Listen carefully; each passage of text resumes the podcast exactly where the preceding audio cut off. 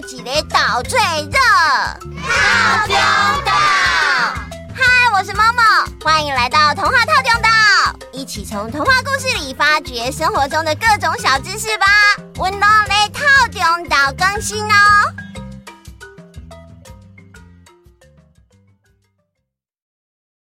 上次故事的最后说到杜立德医生，他们要去非洲。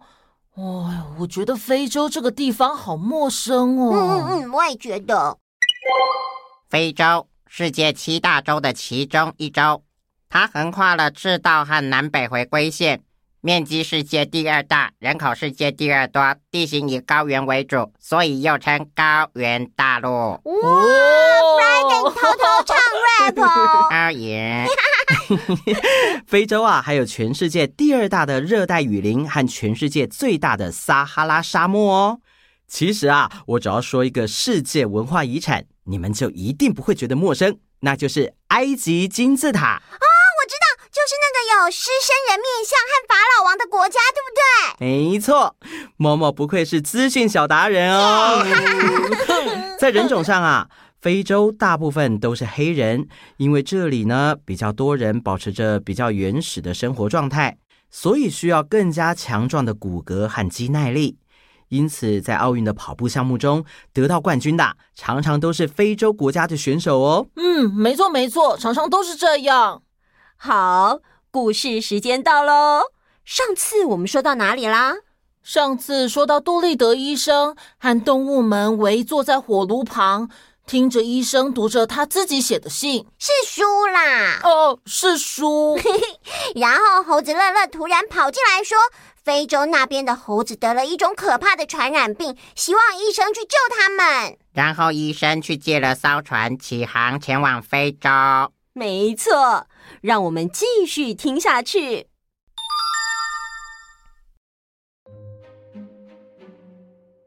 他们从英国一路往南航行，天气越来越暖和。波利、乐乐和鳄鱼因为是从非洲来的，所以都能够尽情的享受阳光。但是小猪扣扣、小狗旺财和猫头鹰图图却不太能够适应这种炎热的天气，只能躲在阴凉处一直喝水。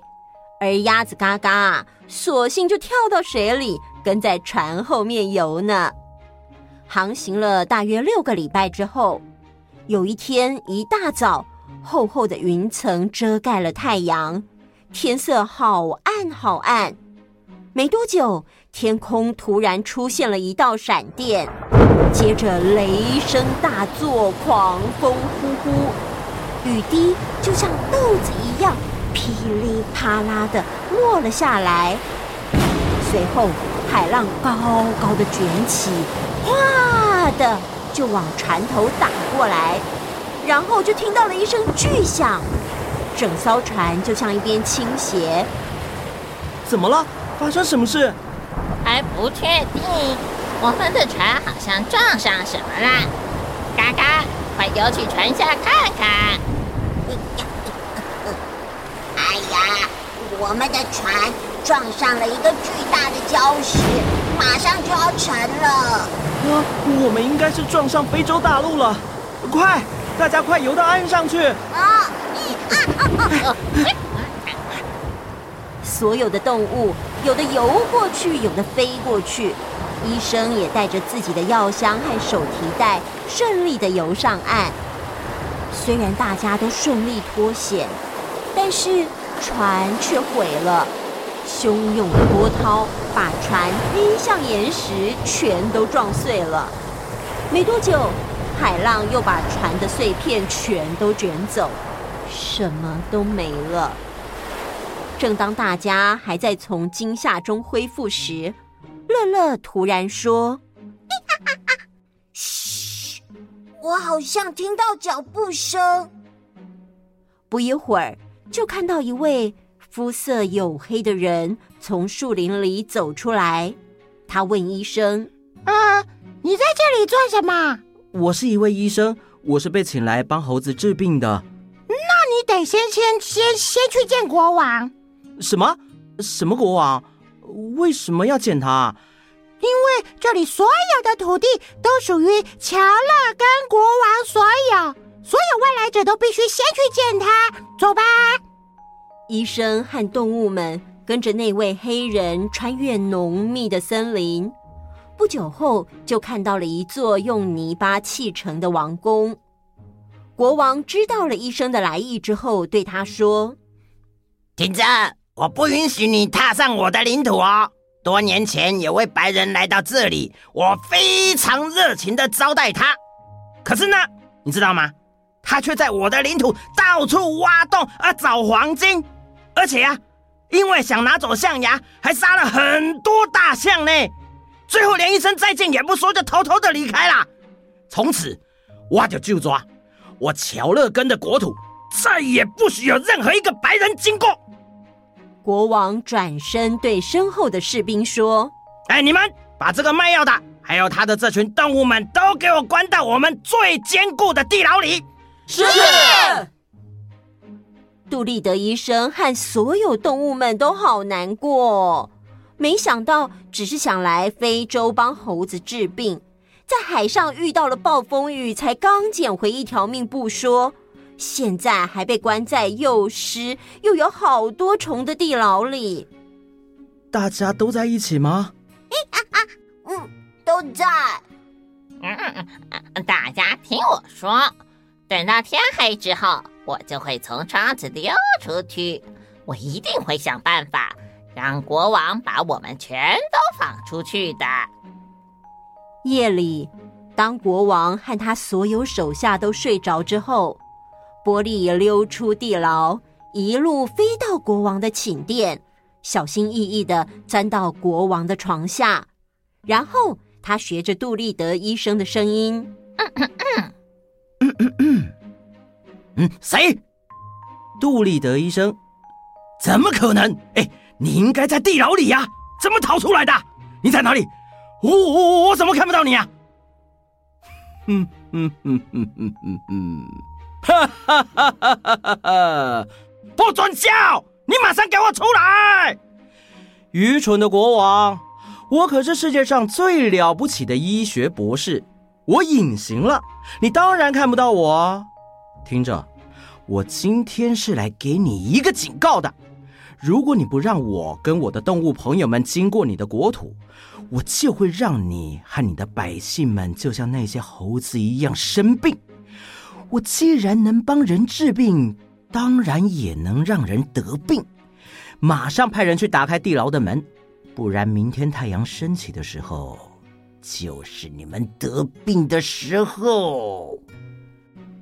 国王听到会得病，吓都吓死了，马上叫士兵打开地牢的门。波利看计谋得逞，就赶快飞出国王寝宫。但是啊。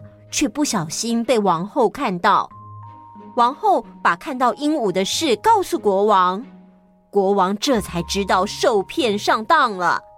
他跑到地牢，却发现早已人去楼空。国王气疯了，哦，气气气气气！给我立刻去找杜立德，还有那些动物，一定要把他们全部抓回来！呃，是。这时。医生他们正在穿过森林，朝猴子国前进。累了就找个洞穴休息。波利和乐乐负责去找食物给大家吃。呵呵，就算是在逃跑，也有点像在旅行呢。几天后的傍晚，他们终于见到了乐乐的表哥和许多没有生病的猴子。他们都坐在沼泽边的大树上，等候医生的到来。我是医生！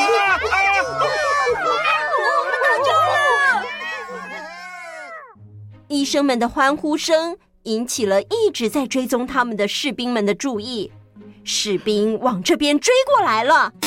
等一下，饺子姐姐，你刚刚说成医生们的欢呼声？嗯、不对，不对，哦，我刚说了什么？嗯，应该是猴子们的欢呼声，引起了一直在追踪他们的士兵们的注意。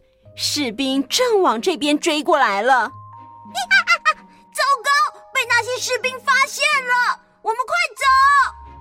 他们飞快的跑着，眼看就快要到猴子国时，在他们面前却出现了一个陡峭的悬崖，悬崖的下面是一条湍急的大河，这条河就是乔乐根国和猴子国的国界。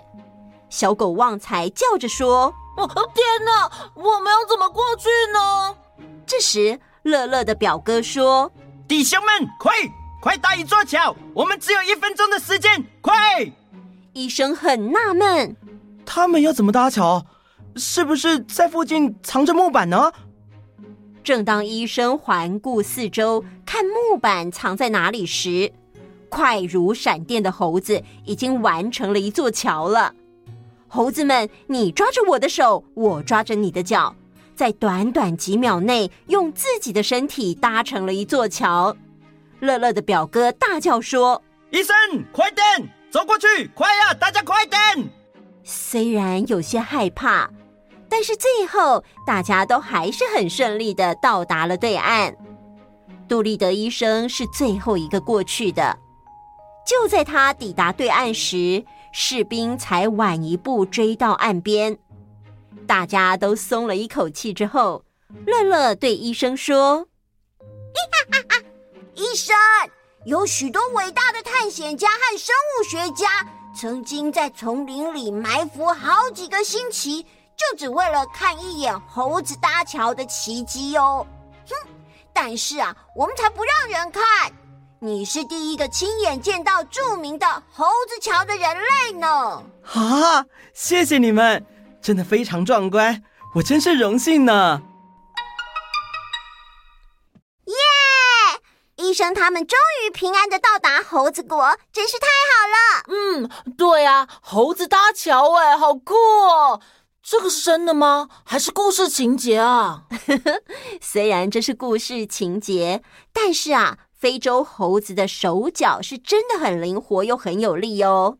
那乔丽跟国王说，有人因为要拿象牙而杀了大象，这件事是真的吗？是真的。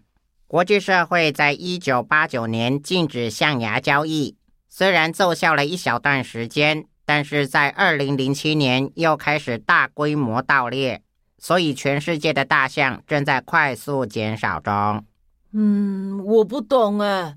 就算是想要象牙，那就像我们拔牙一样拔掉就好了。